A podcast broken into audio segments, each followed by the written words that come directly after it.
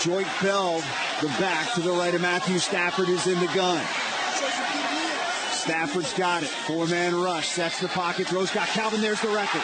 Calvin turning the corner at the 30. 35, 40, and runs out of bounds at the 45-yard line. Megatron into the history books, breaking Jerry Rice's all-time record for receiving yards in a season that he set back in 1995. Calvin also in the record books. That is 4 straight games with at least 10 receptions.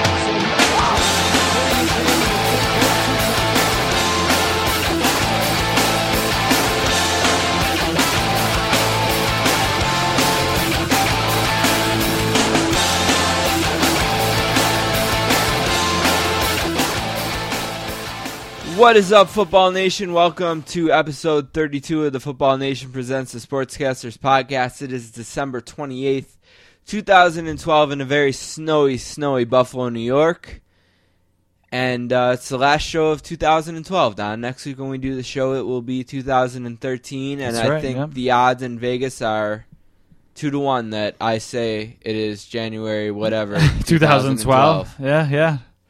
We'll have to wait and see, I guess. I always remember in school for the whole first, 2 weeks back after Christmas, constantly writing on my tests and papers that it was the year that it wasn't. So, yeah, thrilling stuff. Hope everyone had a great Christmas or holiday season or whatever they celebrated in December. I know mine was good. I'm the host, Steve Bennett, co-host Don Russ over there. Mine was also good. Don had his baby's first Christmas. What was that like? She's not that into it yet. No, she opened gifts a little bit, but she got bored with it. She likes to tear the paper and try to eat it. But beyond that, not that into it. So next year will be the year. So we'll look forward to that. Yeah. Well, you will for sure. Sure, yeah.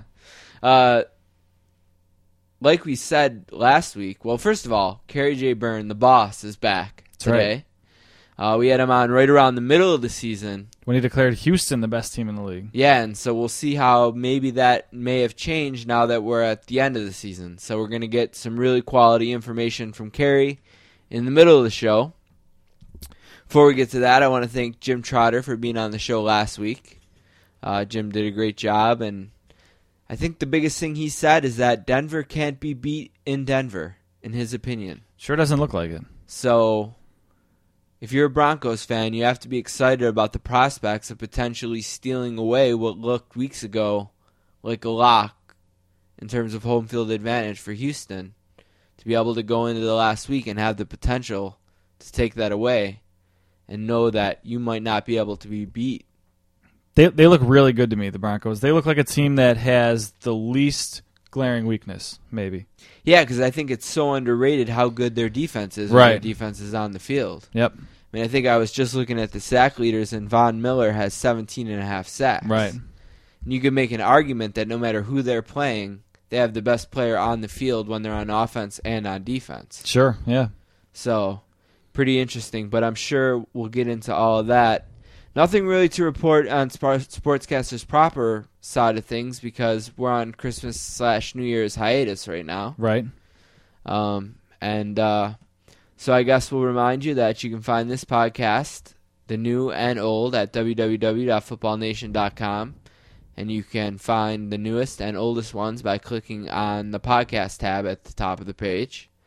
And you can find our old and new, when we get to 2013, Sportscasters proper episodes by going to www.sports-casters.com. So today we have an interview with Kerry J. Byrne. We have an email. We have one last thing.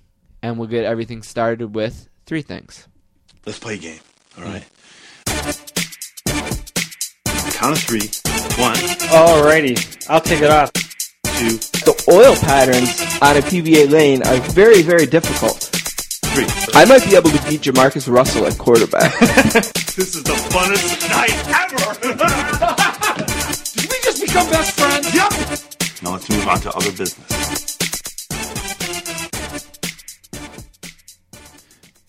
This is the part of the show where we look ahead to next week's games, and really this is it for a lot of teams. All that we have locked up right now are the Bengals are going to be the 6th seed in the AFC, and the Colts are going to be the 5th seed in the AFC. nothing is determined yet in the NFC. There are, I believe, 9 teams that can still make the playoffs. I mean, the 6 teams obviously make it, but there's 3 or 4 teams fighting for that 8th spot, and it's going to be a battle. There's not.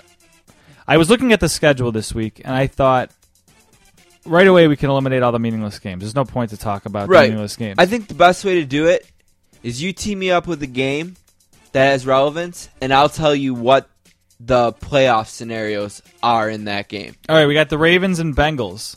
Okay, so Bengals locked in 6, like I already said. Right, and the Ravens are locked at 5. They're not locked.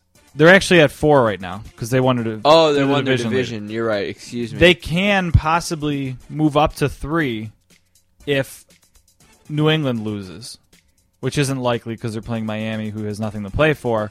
But I believe they would have a better opponent's strength of schedule or something. I'm looking at the playoff scenarios on NFL.com, and they just didn't have anything about the Ravens. That's why I thought wherever they were locked. You know what? It's possible. When I looked at the standings, I thought that the Ravens wouldn't have anything to play for.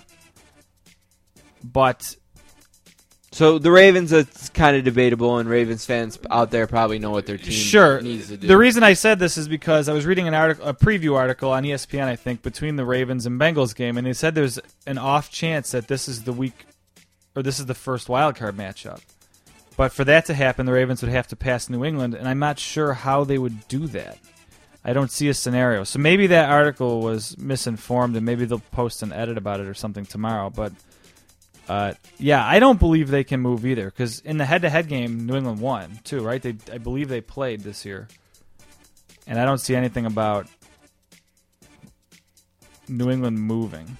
New England clinches the first round bye with a win and a Denver loss or a win and a Houston loss. Right. New England clinches home field advantage. So first overall. With a win and a Denver and Houston loss. Right, and we already said they play the Patriots. Or they play the Dolphins, sorry. I can't see this scenario where I think that article must have been wrong. I think the article I was looking at must have been wrong.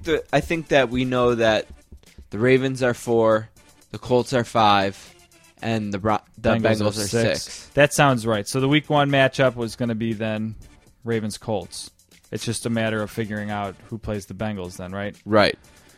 Whoever finishes 3rd out of the big 3 teams in the AFC. Right, and as you heard, the Chiefs play the Broncos. The Broncos should win that one, and they will have something to play for. They clinch a first-round bye, Denver, with a win or tie. And they clinch home field advantage with a Denver win or Houston loss or tie, or a Denver tie and a Houston loss. Right. I mean, they can potentially the top 3 teams can potentially all win, and they would just stay where they are, or if teams around them lose, they could shuffle a little bit. Houston clinches a first-round bye with a win or a tie, right. A New England loss, or a Denver loss. So the AFC is basically set. There's just a little bit of shuffling around there. The NFC is where it gets a little more crazy. The Bears play the Lions, and they need to win to even have a chance. They need to win, and they need a Minnesota loss or tie, or they can get in with a tie and a Minnesota loss. Yeah. So they really need Green Bay to beat Minnesota to have any chance. They have to win their game. The Giants are probably eliminated for all intents and purposes, but they can get in. They clinch a playoff berth with a win, a Dallas loss or tie, plus a Chicago loss, plus a Minnesota loss. So they need a ton to happen for the Giants. Packers and the Vikings really is probably the game of the week. Vikings are winning, you're in, I believe. Yes, the Vikings clinch a playoff berth with the win. Right, and the Packers, this isn't a meaningless game. They can be the 2nd or the 3rd seed. So the 2nd seed is huge. You go in and not have to play that first week, and you have home field advantage against everybody except the 1 seed. So I think one of the very interesting things, well, first of all, let's just finish out the NFC East since we've kind of talked about those teams.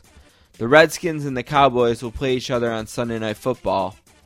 And if Washington wins or ties the game, they are the NFC East champions. Dallas is eliminated from wildcard competition. They got eliminated by the Saints from the wildcard. But they can still win the NFC East division because of the tiebreaker scenarios.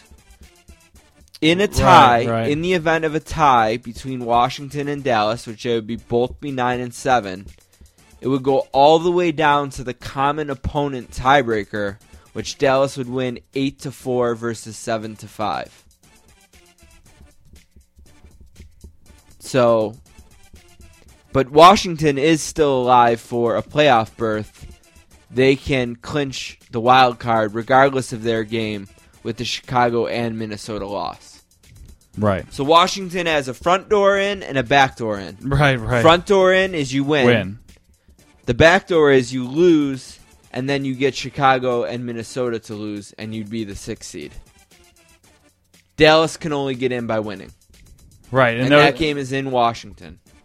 And that's, like I said, that crazy four-way team of all those teams trying to make it in. Dallas, they would be winning their division is the reason they would make it in. That's the only way they get in. Right, yep. They can't get in as a wild card. They can't get in as a wild card, where Washington can, even with a loss. But they would need Chicago and Minnesota to lose. Yeah, so Giants and Dallas potentially need a lot of help. So let's do the NFC West next. San Francisco plays Arizona, and they clinch the NFC West with a win or a tie. They clinch a first-round bye with a win and a Green Bay loss or tie. The Seahawks actually have a chance, believe it or not, to get a first-round bye. They would need to win and have San Francisco and Green Bay lose. That would put them second in the NFC, which is pretty incredible. To win the NFC West, they need a win and a loss. But, you know, the Seahawks are going to be in the playoffs either way. It's just a matter of where they're seated. It's unbelievable. I'll get into that. I mean, sneak preview, that's my one more thing. But that team, that's an unbelievable team to me. I mean, the turnaround, in my opinion, on them has maybe been greater than any team I've watched. I mean, they're impressive. They really are impressive. And that kind of leads us to the Packers, who can simply clinch a first-round bye with a win, or a San Francisco loss or tie, or a San Francisco loss and Seattle loss and tie. So I'm not looking at this. The Packers are currently 2? Yeah, the Packers control their own destiny to be 2. Oh, right, because of the tie that San Francisco had. Yes. Right. Okay. Yeah, so the Packers, they need that game. I mean, we'll bring it up about Adrian, but it's an interesting game for a lot of reasons. And what is settled, which we haven't said really, is that Atlanta has clinched the South and home field advantage in the NFC. So the road to the Super Bowl in the NFC we know is going to have to go through Atlanta. Right. The Packers have clinched the North. The 49ers have clinched the South, or the West, excuse me. No, a playoff berth. They clinched a playoff spot, right. And Seattle has clinched a playoff berth. Yep. In the AFC we know that New England has clinched the East, the Broncos have clinched the West, Texans have clinched the South, Ravens have clinched the North, and Indianapolis and Cincinnati has clinched the playoff. Who would have thought maybe 5 years ago, maybe less than that you could probably make a pretty good argument that the NFC West is the best division in football? Like, because they're a little bit, I mean, their weakest team is pretty weak in Arizona. But St. Louis has proven to be a pretty good team. They might finish the season with a winning record at 8-7-1. And Seattle and San Francisco are as impressive as anybody, particularly Seattle, the way they played down the stretch. And the Rams have played some very good seasons this year, especially against San Francisco. They tied and beat San Francisco. Yeah, they were seconds away from tying them twice. But yeah, they beat San. I gave the stat last week, I believe, that New England hadn't beaten anybody in that division except for St. Louis, and St. Louis hasn't lost to anybody in their division record. St. Louis is 4-0-1 in that division with Seattle and San Francisco. St. Louis is a couple of pieces around Sam Bradford away from being a real contender for the playoffs. I totally agree. I mean, you can't totally take the blame away from him. He's a little bit uneven when he plays sometimes, but man, can he make some throws like when he's on? Yeah, he needs some weapons. And at Oklahoma, he was most effective when he had a really good tight end. I think Lance Kendricks has been a little bit of a disappointment. When Jermaine Gresham, who's flourishing in Cincinnati, was healthy, Sam Bradford was kind of a different quarterback at times. So Right, so I mean, we laid them all out for you. There's your playoff scenarios. A lot of teams, really, the playoffs start this week. So good weekend of football. Considering your fantasy leagues are probably over, it's cool to watch games that maybe you wouldn't otherwise because there's a lot of meaning to them. It's a great red zone week because red zone's going to be all over following those playoff scenarios all day and making sure that they don't touch. As a Bills fan, I didn't watch any of the Bills game last week because I was in my championship in the red zone, or in my fantasy league. So I just stuck to red zone. I saw 3 Bills highlights, I think, all day. What were they, Reggie Bush touchdowns? 2 Reggie Bush touchdowns and like a 60-yard C.J. Spiller run that he didn't score on. But someday in the offseason, we have to get into why the Bills are convinced that C.J. Spiller is not better than Freddie Jackson. Who knows? So, too much loyalty there. Freddie Jackson's a good guy, but yeah. He is a great guy, and I love Freddie Jackson for that. But, I mean, it's time to turn it over to Spiller, but we'll find another time to talk about that. My second thing this week, congratulations to Calvin Johnson. Megatron sets a single-season record. Highlight. Right, we played the highlight off the top. The single-season receiving yardage records with 1,892 yards, and is a game to go. If you do the math, that's 108 yards away from 2,000, which is unbelievable. Yeah, he'd be the first receiver in NFL history to obviously receive 2,000 yards in one season. We talked a little bit off the air, and there's a lot of ways you can argue it, but you can argue that's more impressive than what Peterson's done. You could potentially argue if he hits 2,000 yards, it's the most impressive thing any player has ever done. But then you could also argue the opposite, that it's about rule changes in the league and being able to go over the middle. And I heard Deion Sanders kind of talking a little bit about that.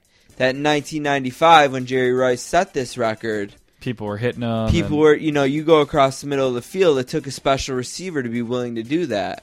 Right.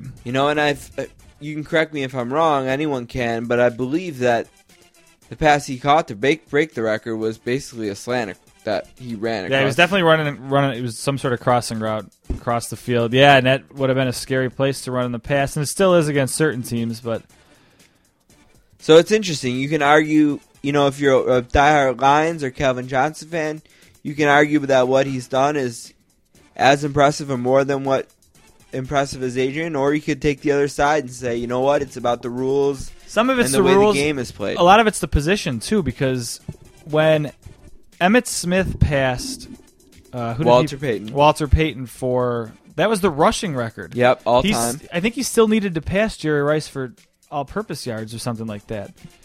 And it seems to me like, boy, that seems like a harder record to get as a receiver because you're relying on a quarterback. And people talked about that, like all the fanfare Emmitt got for the rushing title, and how it was kind of much to a lesser extent for like Jerry Rice's just receiving record. And boy, a lot has to go right for the receiver. You've got to get open. You got to get a quarterback to throw you the ball. I wouldn't have a problem with someone trying to tell me that Jerry Rice is one of the best football players who's ever played the game. Right. I think he's maybe the best ever in football because there's no argument. I think we've laid this out before in the past. I don't know if it was on the podcast or just something we were doing maybe like on a road trip or something. When you hear people say things like that, it's like quarterbacks always come up first, and I think that's because it's a quarterback-driven league. The way I would make the argument for Jerry Rice, though, is, and this is kind of off topic, but we're talking about records and great players, but if you say the best quarterback ever is Joe Montana, I can argue that it's somebody else. If you say the best Johnny Unitas. Right, sure. If you say the best receiver ever is Jerry Rice, you can't argue anyone's better, right? I mean, numbers wouldn't bear it out. You'd have a hard time making that case. So that would be why if I was going to make the argument, I would say that Jerry Rice is the best football player ever because you can't argue that anyone at his position is even really arguable. That he's the one guy. Even when you get to Jim Brown and running back, someone can say Barry Sanders or O.J. Simpson. Right. Right, you just can't. It's the one position you really can't argue. Maybe now when Calvin Johnson, Larry Fitzgerald, these guys start to retire and their numbers are close to his, maybe then you can make the argument. But like you said, it's different rules. So I just think that's an interesting argument in general. Like, what's harder to get, yards from a receiver standpoint or yards from a rushing standpoint? Well, Speaking of that, it's very interesting that this season, Adrian Peterson and Calvin Johnson, if you look at their numbers, Adrian Peterson has 1,898 yards rushing, and Calvin Johnson has 1,892 yards receiving. But Peterson, I wanted to bring this up as my second thing, to get your opinion. He needs 208 yards to tie, 209 yards to break the record, and he needs 102 yards to get to 2,000. Where do you think this great run by Adrian Peterson, how do you feel it will end? Because obviously you're going to hear a little bit later that I can't answer these questions because Kerry calls me out for having a man crush on Adrian Peterson, and I fully admit to having one. If you just look at numbers, it's comparable, but I don't think you can just look at numbers because the circumstances around it are just incredible. The fact that he came back as fast as he did from his injury to put these numbers up is astonishing. And the fact that this is the argument we made before a little bit that would be on Peterson's side versus Calvin Johnson's side is these games matter. Calvin Johnson's putting up those yards when they're losing. As a running back, you don't get to put up those yards usually when you're losing because your team's trying to catch up quickly. Peterson's winning games on his own. They beat Houston last week, and he didn't have a great day, but he gutted out like 85 or whatever. 87 yards. 87 rushing, yeah. Tough yards, probably against 9-man boxes, 10-man boxes all day, and allowed his team to run clock after they took a lead and just kind of hold on to a lead. And that's the way that team wins right now. They win with like solid defense and an unbelievable running game. So he's doing it, and he's almost single-handedly going to bring his team to the playoffs. So it's a really remarkable season. And Barry Sanders had a ton of yards too, but it wasn't always on good teams. So the situations he's doing it in, and that makes next week's game interesting, I think, too, because he needs 208 yards. Well, you either got to be way up. No, really, that's it. You got to be up to be running the ball. If they get way behind, it's going to be hard to justify their season for a record. You know, you can't keep feeding them the ball if you're behind 2 touchdowns. And you need that scores win quick potentially to get into the playoffs. Right, so it'll be a real interesting week. That, to me, is the most interesting game on the calendar. I know we mentioned the late game's good, too, but just a lot of storylines in that game between the playoffs and the record. My last thing this week is more stats, kind of guys that have also broken records, but maybe a little bit lesser, with less fanfare here. But Jason Witten having an all-time great tight end season, which is really almost totally forgotten about. I feel like, I know they stopped. I watched the whole game on Sunday between the Cowboys and the Saints. And the fact that he was chasing the record wasn't brought up by Buck or Aikman until the catch before he tied the record. That's incredible. I don't know how it goes forgotten about. I wonder if to some extent, it wouldn't be a fair reason to say it, but he had like a 19-catch game or something at the beginning of the season. Just a ridiculous pad-your-stats game, but he also started the season with like a ruptured spleen or something. Yeah, so he'd be the story of the year if not for the Calvin Johnson, Adrian Peterson, and really even Brandon Marshall you can throw in there, a guy that's just been forgotten about this year. But yeah, Jason Witten, congratulations, sets a single-season tight end record for receptions with 103. It's interesting, that's the second straight year a tight end record has fallen, as Gronkowski last year set the yardage mark for a tight end. It's just becoming a super important position. Teams that are good seem to have good tight ends, and he had 103 this year. Gronk and Graham had kind of banged up seasons this year, so they weren't going to be able to chase Graham down. Probably had the best fumble recovery of the season. Yeah. Him and Colston had the best 1-2 punch fumble I've ever seen, but I'll talk a little bit more about that later. Colston loves to fumble, it seems like. Every time I see a highlight of him, he's fumbling. I know he catches a lot of clutch. You know what's crazy about it, downs. Though? You'd be shocked about how many he hasn't turned over. Wow. I think he's lost less than 5 fumbles in his career. Crazy. Well, we ran out of music here, so we're running long. The other record we have is Kai Forbath, kicker record. Started his career 17 for 17. I guess he's the first guy to ever do that, so congratulations to him. And this week, while you're watching the games, in addition to Peterson eating 208, Russell Wilson, the third-round draft pick that everybody missed on, including my Buffalo Bills, not surprisingly, has 25 TD passes. For a guy that seems like maybe more of a game manager, 25 TD passes and only needs 2 to pass Peyton Manning for the most ever by a rookie. And we got two guys chasing down the sack record. Strahan's 22.5 sacks. That, as they always say, you have to preface this by saying sacks have only been recorded stats since 1982. Watt has 20.5, so he's 2 sacks away. Alden Smith is 19.5. He is 3 sacks away. And Watt plays the Colts. In his last game against the Colts, he had 3, which would put him 1 above the record. Alden Smith plays the Cardinals, where he had 2 sacks in their first meeting. So if he can get 3 or 4, it would be a ton. It would be a lot of sacks, but, I mean, they're playing some teams that give up sacks. So I like Watt's chances. Yeah, I think so, too. That's a big game for them. They don't need – the Colts don't really need it that much. They don't need it at all. They're locked in 5. Yeah, that game is nothing to them. I'd imagine that we're not going to see a lot of Andrew Luck. No. Maybe a half. And, I mean, he goes up against the best tackle every year. That might be a guy that – or every week, that might be a guy you don't play much. I said a half, and I immediately kind of want to withdraw that. I think Luck probably plays until he gets hit one time, and they're like, nope, all right, that's enough. There's no reason to play him. But, yeah, a lot of stats this week, or a lot of records that are on the cusp of being broken this week. And real quickly, my Reddit stat of the week. Last week, Greg McElroy's stat line, 14 completions, 11 sacks. He had almost as many sacks as completions. And that's not even necessarily a knock on McElroy. I mean, that's a bad offense. He had 14 completions, but wow, that offensive line gave up 11 sacks. Unbelievable. No wonder he's got concussion tests. Yeah, and he won't be playing this week, it looks like. Unbelievable.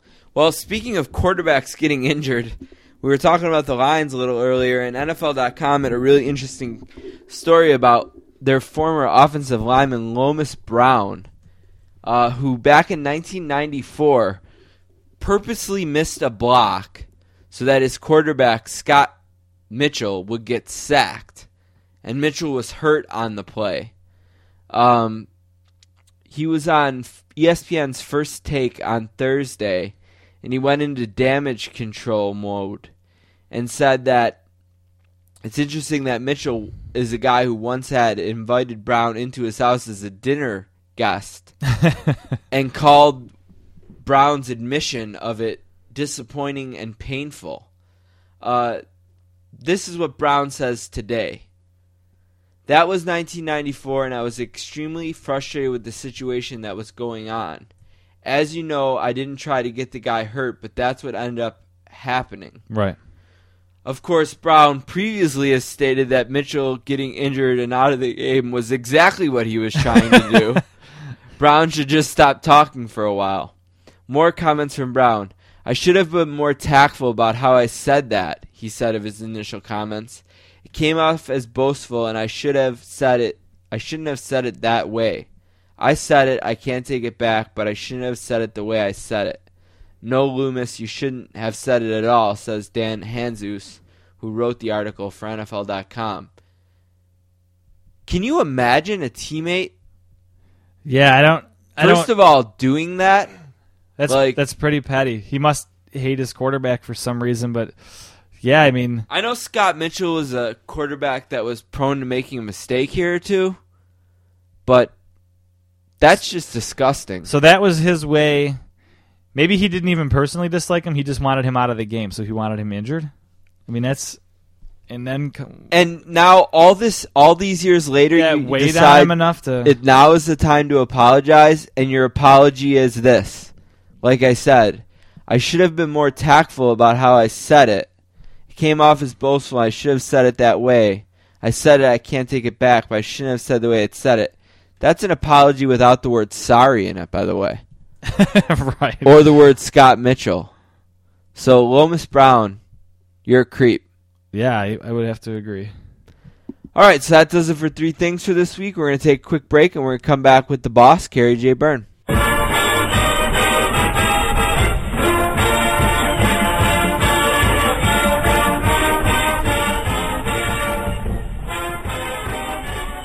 Our guest on the show today is from Quincy, Massachusetts, and is a graduate of Boston College. He has created the revolutionary cold hard football facts concept and is the nation's foremost authority on the gridiron lifestyle of beer, food, and football. He is making a second appearance on the podcast this season. A warm sportscaster, welcome to the boss, the great Kerry J. Byrne. What's up, Kerry?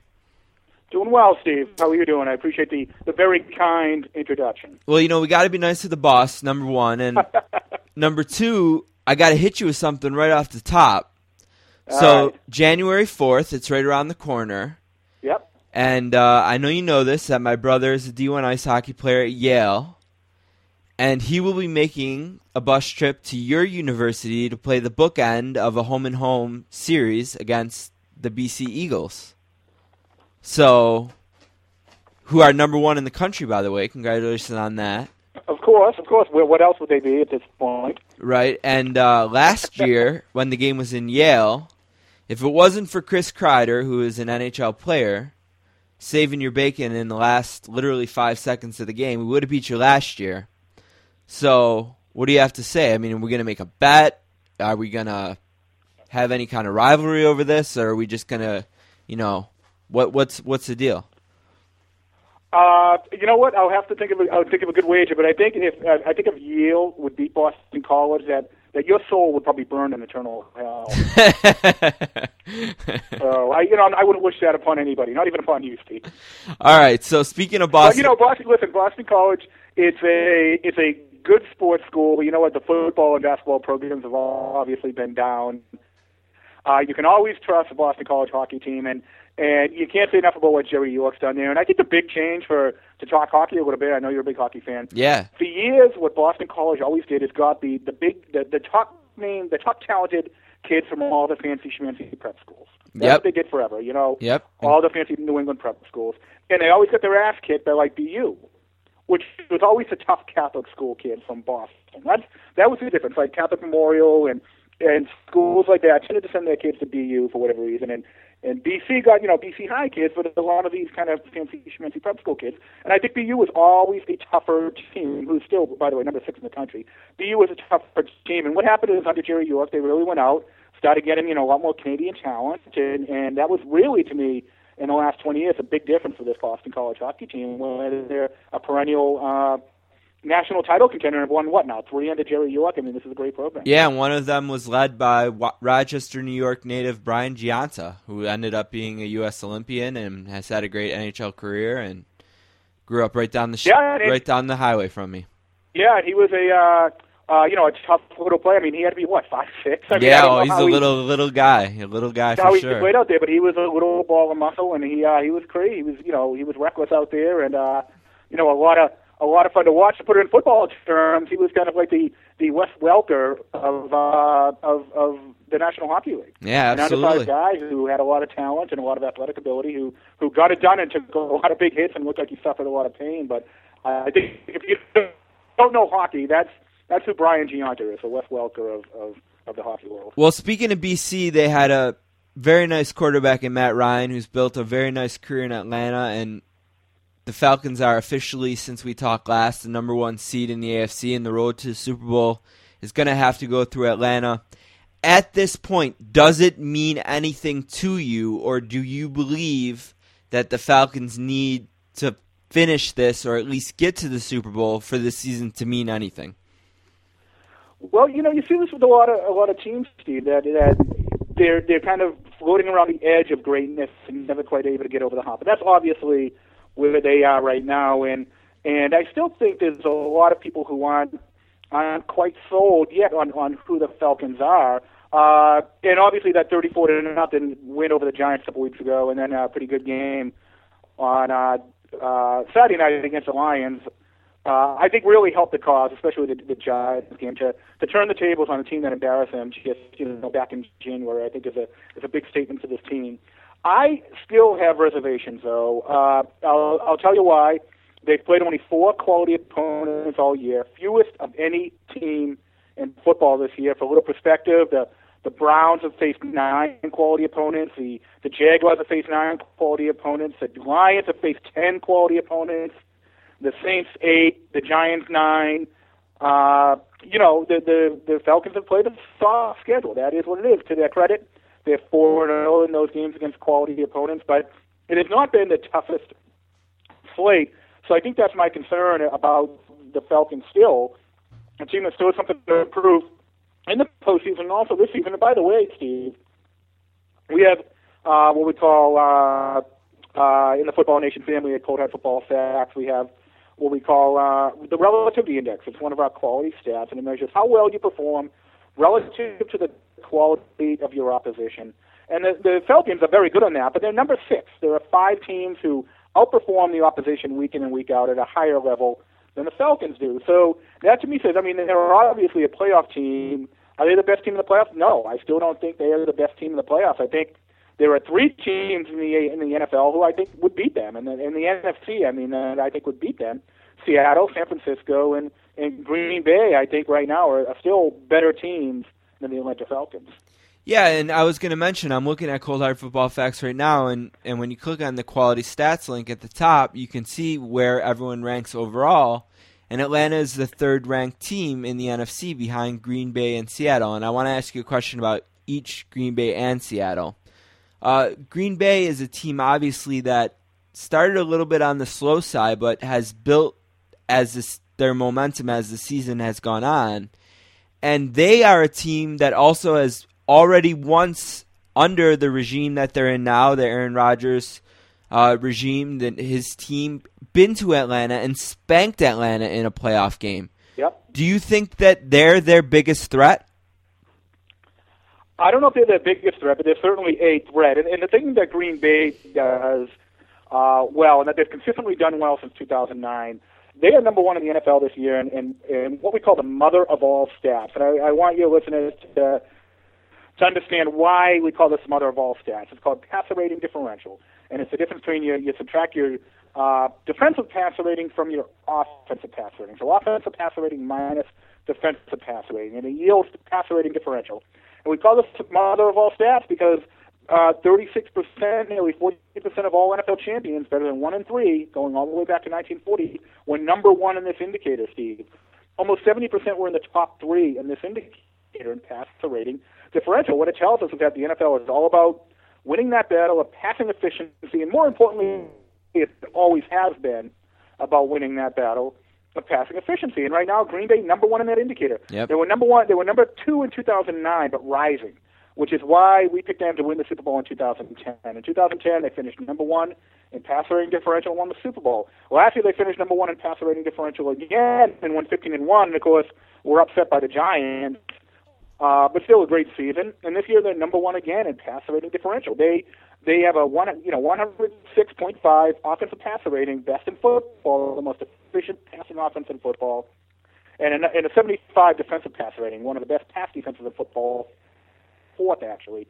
So they're number 1 overall in that battle of passing efficiency. So I think that makes them a threat. That makes them a deadly team. If you can consistently win that battle, history tells us that you consistently are a Super Bowl contender. And by the way, the number 2 team in that indicator, Seattle Seahawks, who have been just on fire in recent weeks, and a team that we declared that we've been following very closely since about week 6 or 7 of the season. They've had all the statistical hallmarks bubbling beneath the surface of a great team, and it's finally exploded to the top in volcanic fashion in the last couple of weeks. Well, we all got to see what Seattle is capable of. I think maybe there was a lot of people skeptical watching them run it up on Arizona and Buffalo.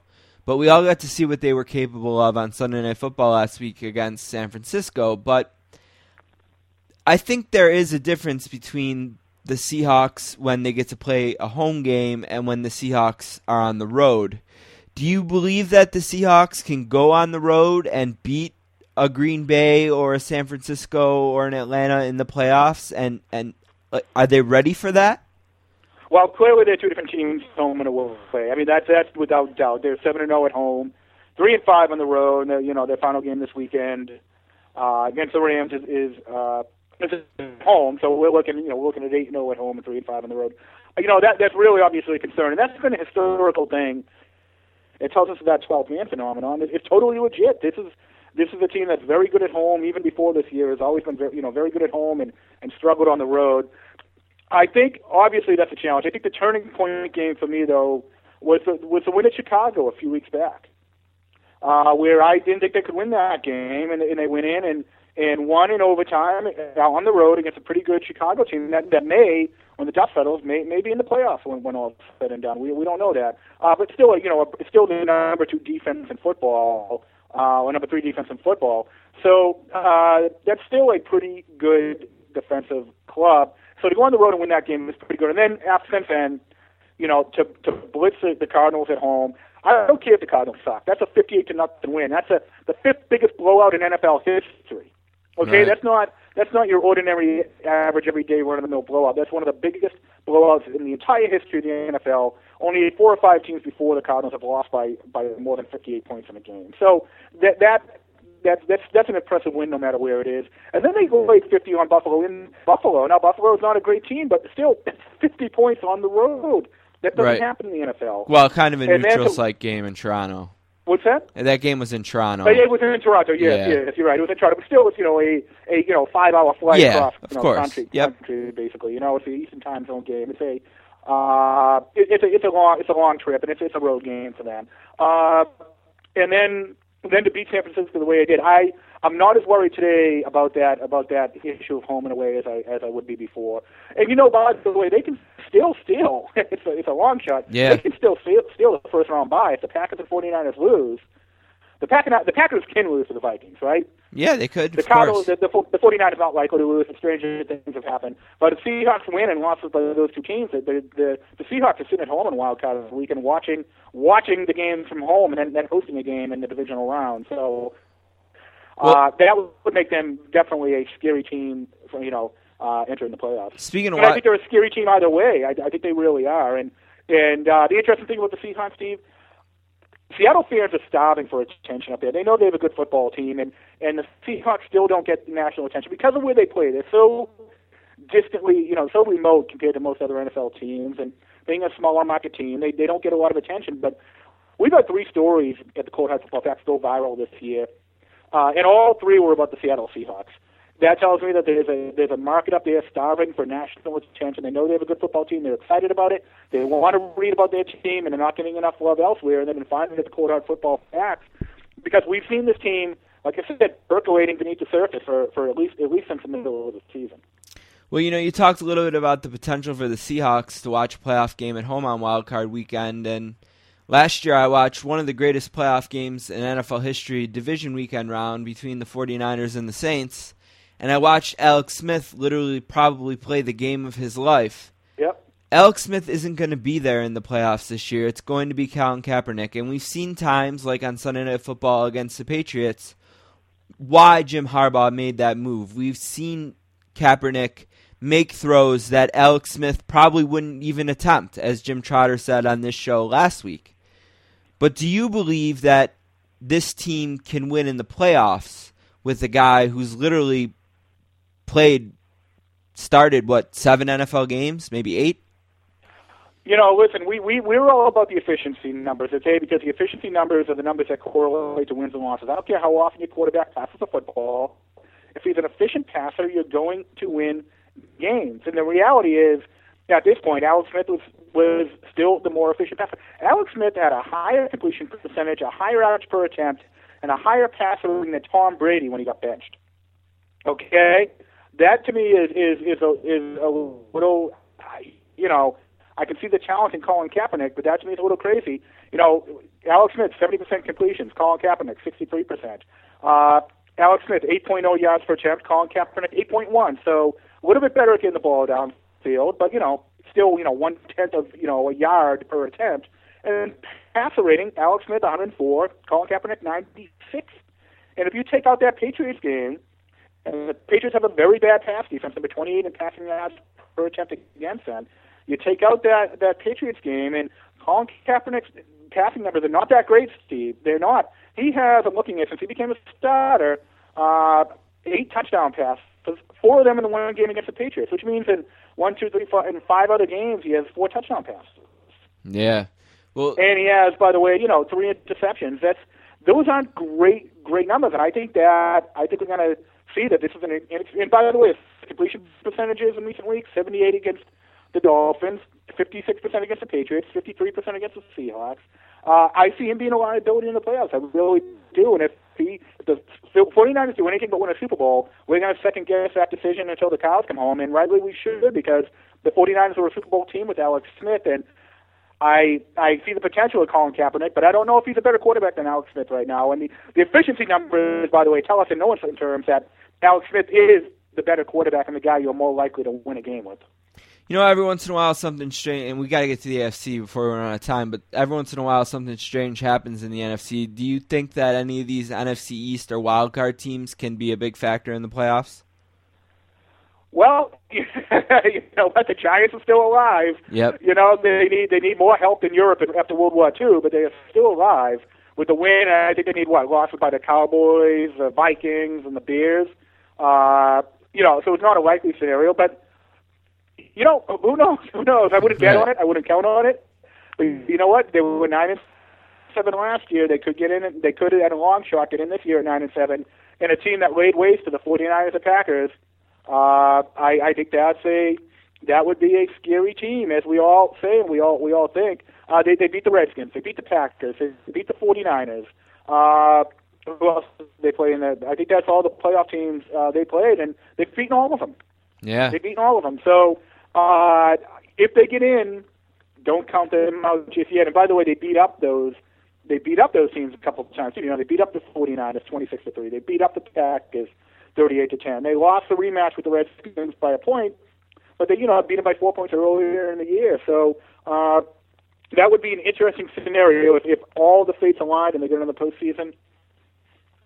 I would not count them out after what we saw last year, when literally the worst regular season team in NFL history to win a championship by any measure, and they went out and did it. So credit to them for doing it. And Tom Coughlin, for my money, the best big game coach certainly of his time, maybe of all time.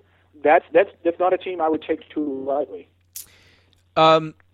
Last time we talked, you said that it seemed like Houston had an open road to the Super Bowl in the AFC. Since then, I'm looking at your mother of all stats, and it's Denver at the top, at number 3 in the AFC, and you have to go all the way down to number 7 to find Houston.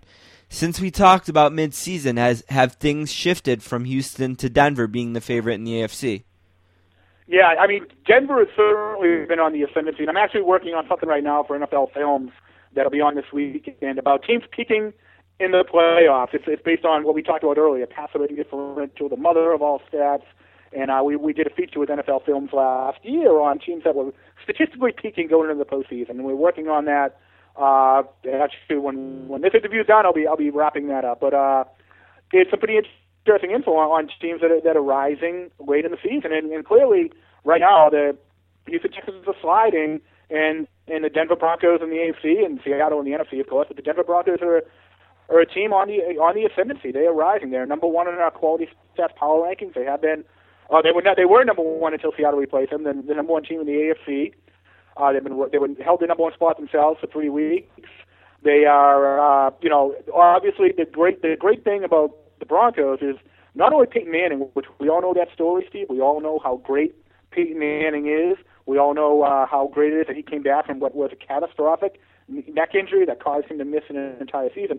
But the great story of the Denver Broncos is that they are a great defensive club. They are number 4 or 5 in scoring defense. They are number 1 on our defensive hog index, one of the most important stats in football, because if you pressure the passer, you tend to go to Super Bowls. That's a deadly combination.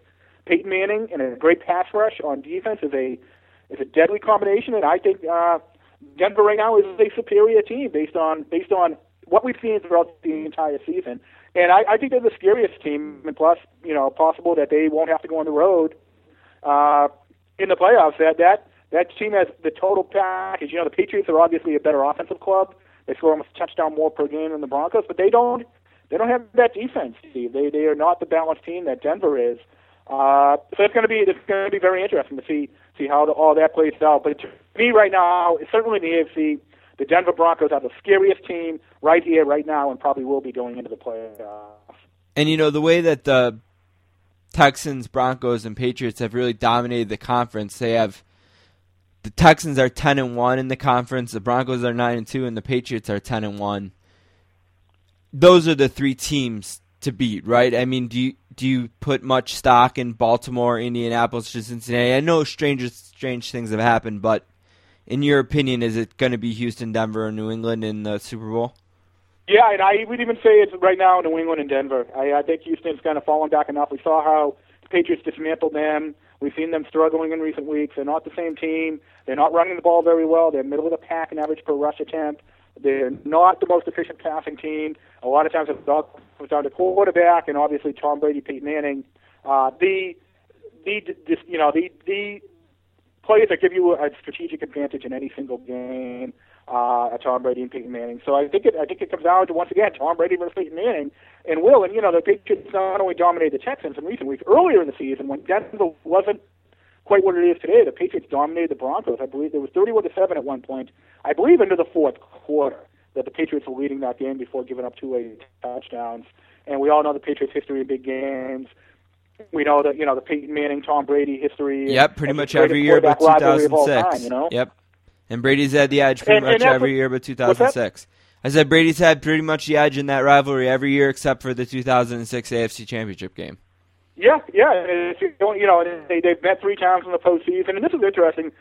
We ran the numbers, and every time these guys have met, the winner of the regular season series has gained home field advantage over the other in the playoffs. Every single year, in 2001, 2003, 2004, or 2001, 2002, 3, 4, 5, 6, 7, you know, right up, you know, every single year, except, you know, Brady missed a season in 2008, Manning missed a season in 2011. But every single year, between these two, the team, whether the Manning and the Colts, or now, whether Manning and the Colts and Brady and the Patriots, the winner of that regular season series got home field over the other in the postseason. Except this year, most likely, where the Patriots won the regular season series, but it's looking like the Broncos will gain the upper hand in the postseason. So that's a new dynamic here, where the Patriots won the regular season game, but will probably have to go into Denver if they meet in the playoffs. So that's going to be interesting. No, I don't. You know, the Ravens just don't have the quarterback, and they don't have the defense. If Joe Flacco, you look at all our efficiency numbers, he's an average quarterback, Steve. Yeah. He is an average quarterback when you measure. There's no two ways about it. And that defense is an average defense this year. It really is.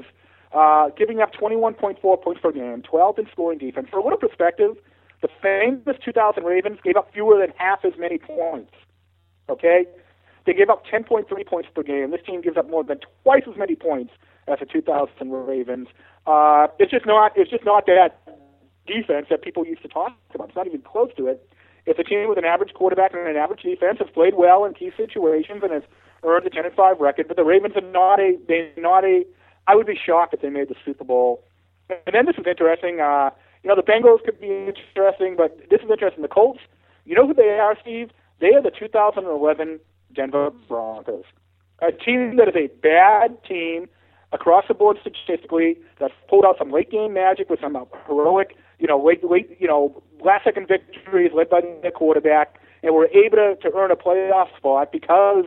Because of that, you know, quarterback making big plays at the end of games, carrying a bad team to the postseason. But the Colts are a one-and-done team. I don't see any way possible they win a postseason game. Yeah, and I think they've won their Super Bowl just by making the playoffs in Andrew Luck's first year and having the success that they've had. I don't think anyone in Indianapolis, you might be disappointed after the game, but I think, you know, long-term they're going to look back at this season as a very successful season. Oh, absolutely. But, you know, you look at them in our quality staff power rankings.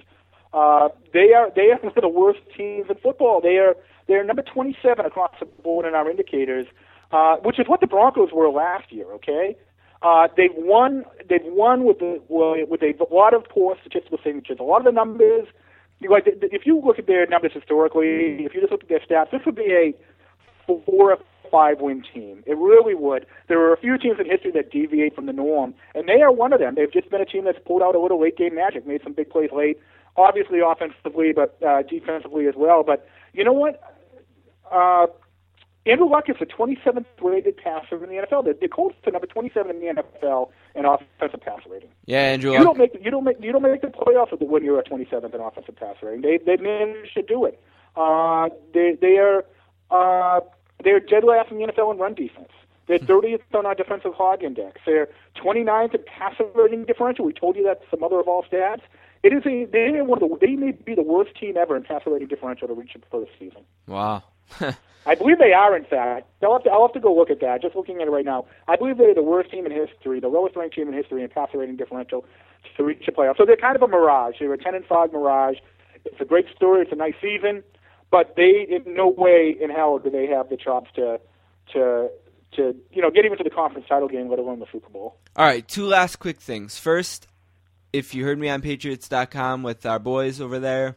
Yeah, I did, in fact. Yep. Yeah, with, Bill Enright and Todd DeVries on Football Nation. You heard me rant a little bit about Adrian Peterson, and you didn't rant. You have a man crush on Adrian Peterson. Well, yeah, of course I do. I have no problem admitting that. Okay, mine is Doug Flutie, so I'm not judging you. Yeah, I have no problem admitting that. I'm just letting you know that I know that you know that I know. Yeah, well, when you start following a kid at 17 years old, and he's one of the most humble, most dignified professionals in the entire National Football League.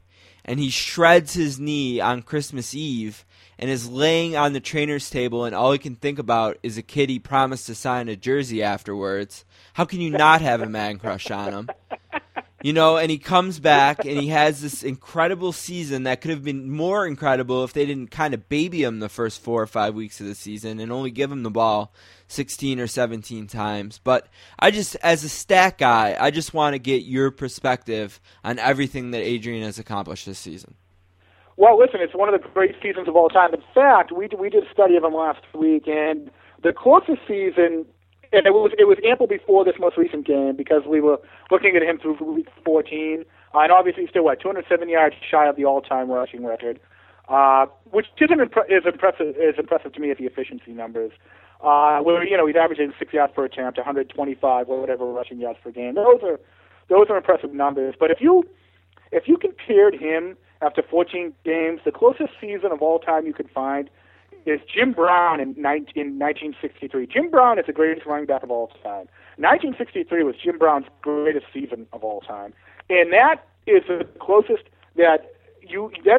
statistical comparison to what Adrian Peterson's done so far in 2012. I'm pulling up some of the numbers for you right now. Okay, Jim Brown 1963, and this is Adrian Peterson, by the way, through 14 games, right? Because that's how many Jim Brown played, and just for apples and apples the comparison, Jim Brown 291 attempts, Adrian Peterson 289. Jim Brown 1,863 yards, Adrian Peterson 1,812 yards, 51 yards difference.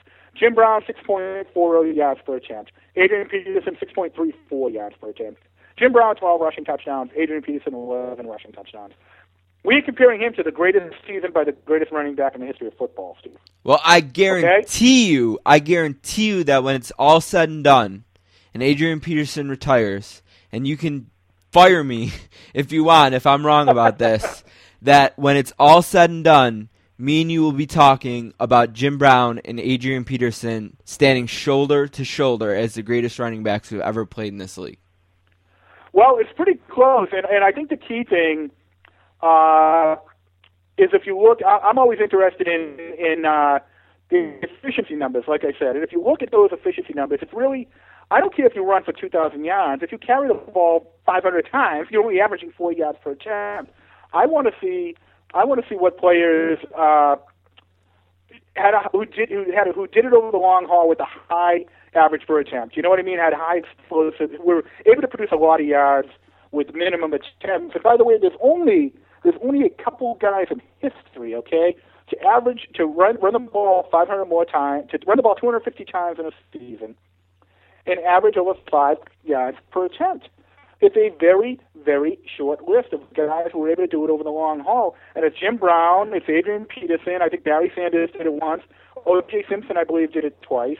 There's not a lot of guys who ran the ball 250 more times and still average over 5 yards per attempt. It just doesn't happen.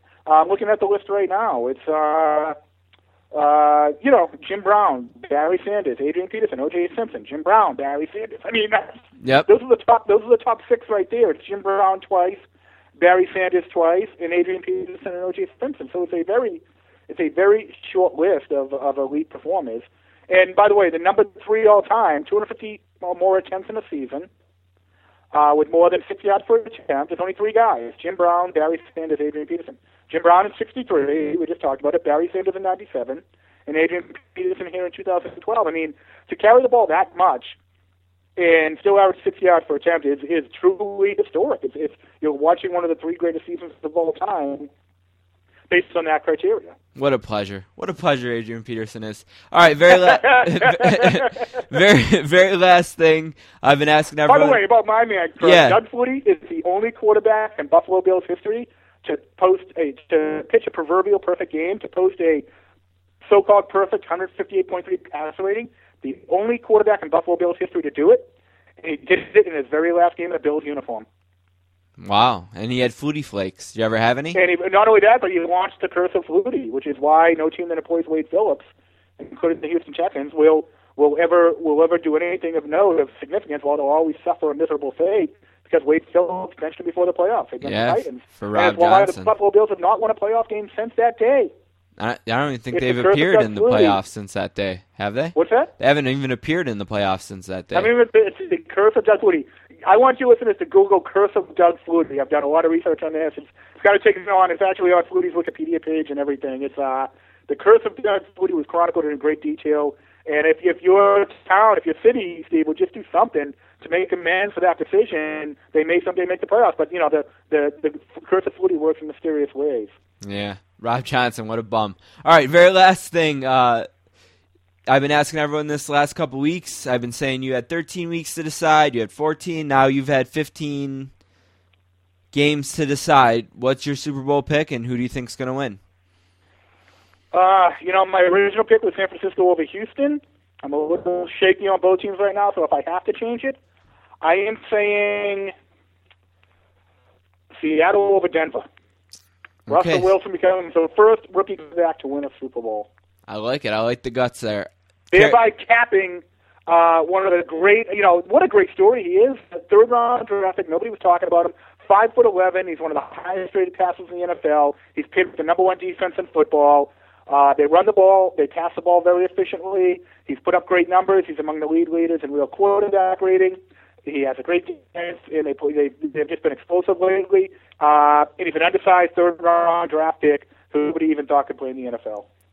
Well, it's a good thing the Bills stayed away from him. You know what I mean? Because because that would have changed the curse of Doug Flutie. Right.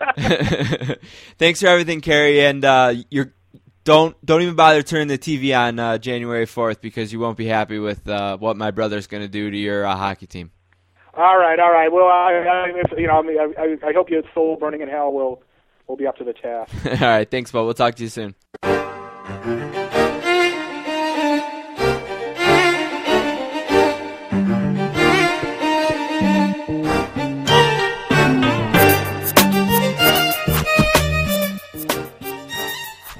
All right, special thanks to the boss, Kerry J. Byrne, for being on the show, and I hope that Yale kicks Boston College butt on January 4th so that I can talk some crap to Kerry. There you go. Yeah, of course. All right, you can always email us at sportscasters@gmail.com. You can follow us on Twitter at @sports_casters, and you can follow our friends at Football Nation at FBallNation. Like I said, the Sportscasters proper is on hiatus, but no reason you can't check out Season 3, Episode 6 of the Sportscasters, featuring interviews with Mike Tannier, of SportsOnEarth.com and Roy McGregor of the Globe and Mail in Canada, and, of course, the Hockey Hall of Fame. You can find that at www.sports-casters.com or on iTunes. You know, Don, someone asked me an interesting question today. Okay. Of what they thought the best Sportscasters episode of all time is. Does one stick in your head? The football episode? The football show? Well, either one, I guess. If you put them all together and had to pick a best one, does anything stick out in your head? As a whole episode? No, I don't think I have a whole episode in mind. I don't mean to sound like I don't appreciate our episodes as a whole, but I think it's like singular moments. Like Dave is always fun, Damashek. We got a lot of guys that I have a lot of fun when we talk to them, but I don't know if one as a whole stands out. I think I just answered the one that we had Duff McKagan from Guns N' Roses on. Because that's just a cool thing. It just felt so unique, and I'm pretty sure that it's probably our most downloaded episode. Yeah. So it was right after they had been inducted in the Rock and Roll Hall of Fame, and there was a lot of interest in finding out what he had to say about that. Right. Yeah, and I know at times I'll leave a podcast going, that one was really fun, or that one was really good. Like, not that they're not all good, but sometimes you get a guest that was a little more bland than you thought or whatever. Right. But yeah, we've had guests that haven't worked out, and we haven't called them back. Right, but... And it's not that we didn't appreciate them, it just... didn't mix well or something. But yeah, I know I've walked away from like our old studio or where we are now thinking, oh, that one was fun today. That one went well. Sometimes it just flows real well. But I can't, off the top of my head, no, I don't think I have. It's moments, it's guests to me. It's individual stuff like that. And that makes sense. We have an email today from someone, Matt near Boston, who maybe heard me on Patriots.com, and I want to thank Bill Enright and the guys who do the show over there for having us on, or me on, to kind of cross-promote a little bit and hopefully give our show a boost as we're kind of building up. But he says, Steve and Don, for the last few weeks I've heard you guys ask your guests for their Super Bowl picks, but I haven't heard what you guys think. So who is going to New Orleans and who is going to win? And we just heard Kerry say that he thinks it's going to be Seattle and Denver, with Seattle and Russell Wilson being the first rookie quarterback to win a Super Bowl. I'm going to talk about, in my last thing, about how impressed I am with Seattle. So, spoiler alert, but I already spoiled it in the first segment anyway. That said, I don't think I'm going to come off of my... Well, I think a few weeks ago we talked about this. I don't remember what podcast it was on, but someone kind of put us on the spot. I don't think it was an emailer, but I think we both said New England, Green Bay. And I don't think I'm going to come off Green Bay. It's just, I think in the playoffs, the best quarterback usually wins. The only thing I might come off is New England. I think Denver is the best all-around team in the league right now, maybe. Like I said, they have the least glaring weakness at any position. Like, I guess Green Bay, you could say, is kind of weak on defense, and their offensive line isn't always great. But I like Denver, and the reason I would come off New England is because Denver looks like they're going to lock up not home field advantage throughout the playoffs, but they're not the only team that have to go on the road against is Houston, and Houston looks really beatable to me. So I'll say Denver and Green Bay, and that would be a really cool Super Bowl. Do you have a winner? Oh, boy. I'd have to come off of what I just said, and, well, I shouldn't say that. I don't know that Peyton's necessarily... He's 1-1 in Super Bowls. Right. I think I would take Denver. I think Aaron Rodgers is probably the better quarterback right now. I'm not that far off from you. I think I want to go with Denver, too. I've been saying this, that it seems like every time they play, no matter who they play, maybe with the exception of Houston, if you want to go with J.J. Watt over Von Miller, it seems like almost always they have the best player on the field at all times, whether it's Peyton or Miller. And I think that if it does come down to New England and Indianapolis, I think that based on how many passing yards and how bad the secondary is in New England, if you can get exposed by Colin... You mean Denver, right? You were talking about Peyton said Indianapolis. Oh, excuse me. Right. Yeah, of course. Peyton is there for so long. I made that slip. But I think what gives Denver the edge, if it comes down to those two teams, and...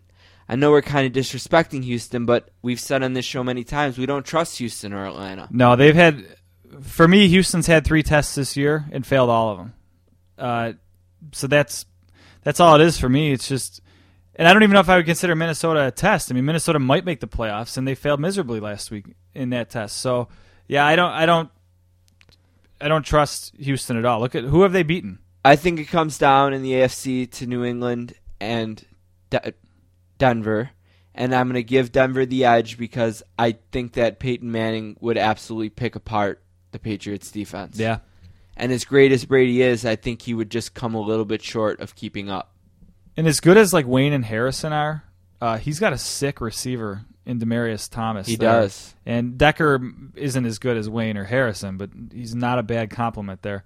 He's got a nice offense. And he's got a decent slot receiver in Stokely, who's had a decent year for his aging career. Definitely comfortable with, too. So that's just a good all-around team. And then in the NFC, man, I hate to be so the same as you, but I think Green Bay owes the league one in a sense. They had such a great season last year and failed in the playoffs, but I was thinking about them the other day and what happened last year, and I think they were just woefully unprepared for that Giants game because of what they went through leading up to it with their offensive coordinator's son tragically passing away. Right. I think that just happened at the worst possible time, and I think the Giants just caught them right.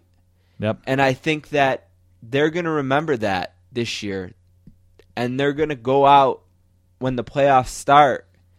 And I've already seen them beat Atlanta in a playoff game in Atlanta. I know that they can do that again if they have to. And I love the way Rodgers is playing, and I love the receivers he has. And I think Clay Matthews is a beast. And I think that they're just a really tough matchup for just about everyone. And they're kind of like Denver in the sense where they kind of started slow, but they've built their team up through the course of the season. And I think that I'll pick Green Bay to be the Super Bowl champions. Yeah, Green Bay might be the pick. You can make an argument for Seattle, maybe for San Francisco. We're, again, just dismissing Atlanta. But it's not really hard to pick Denver, the team that's won, 11 straight now? So, right. If someone said, okay, you can't pick who Don picked, then I'm picking New England and Atlanta. Right. And that's with everything I've said about Atlanta. That's the Super Bowl. If I had to put money on, that's the Super Bowl I would put money on. It's also the Super Bowl I think I'd most want to see is Denver, Green Bay. It just would be an exciting game with a lot of similarities, great quarterbacks, guys that are great at rushing the quarterback, and it'd be a lot of fun.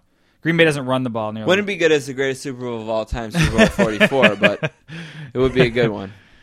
All right, one more thing from me. I want to go on record and saying I was wrong and maybe a little bit, at this point, jealous of Seattle.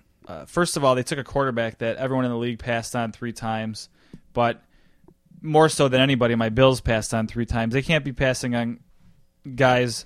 Not to pick a project in the third round like T.J. Graham. Well, you made that point. If you want to pick a project, pick a quarterback as a project. Right. You got 2 projects to choose from. You took the receiver that you didn't even get into the games much till the end of the season.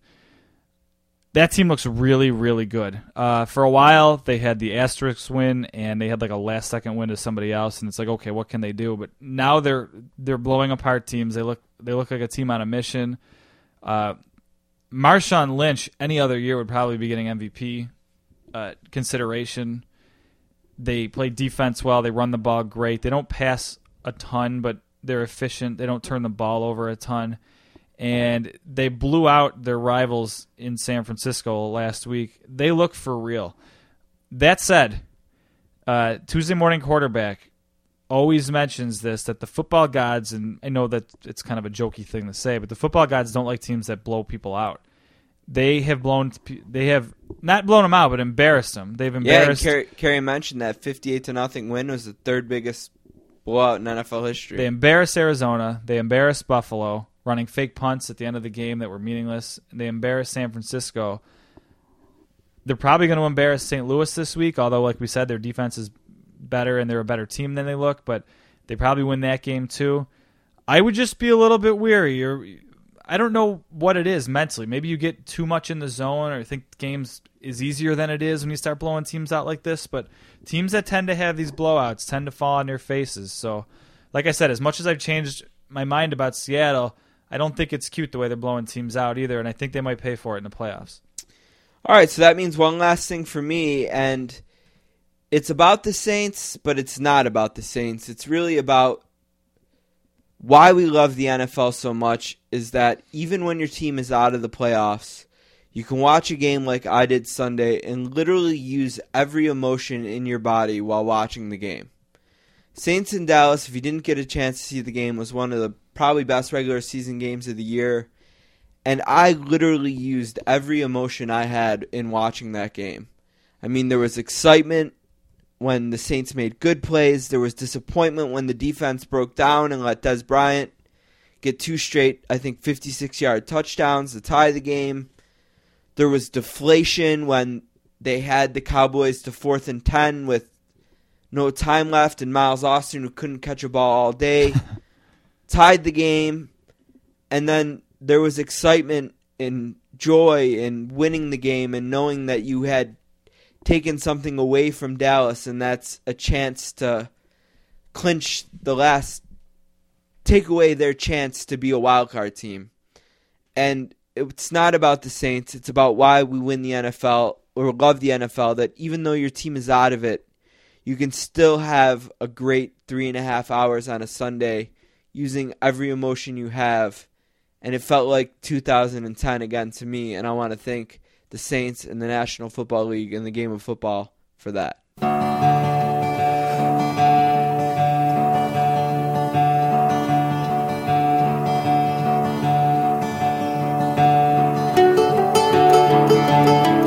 Spend my days with a woman unkind, smoke my stuff and drink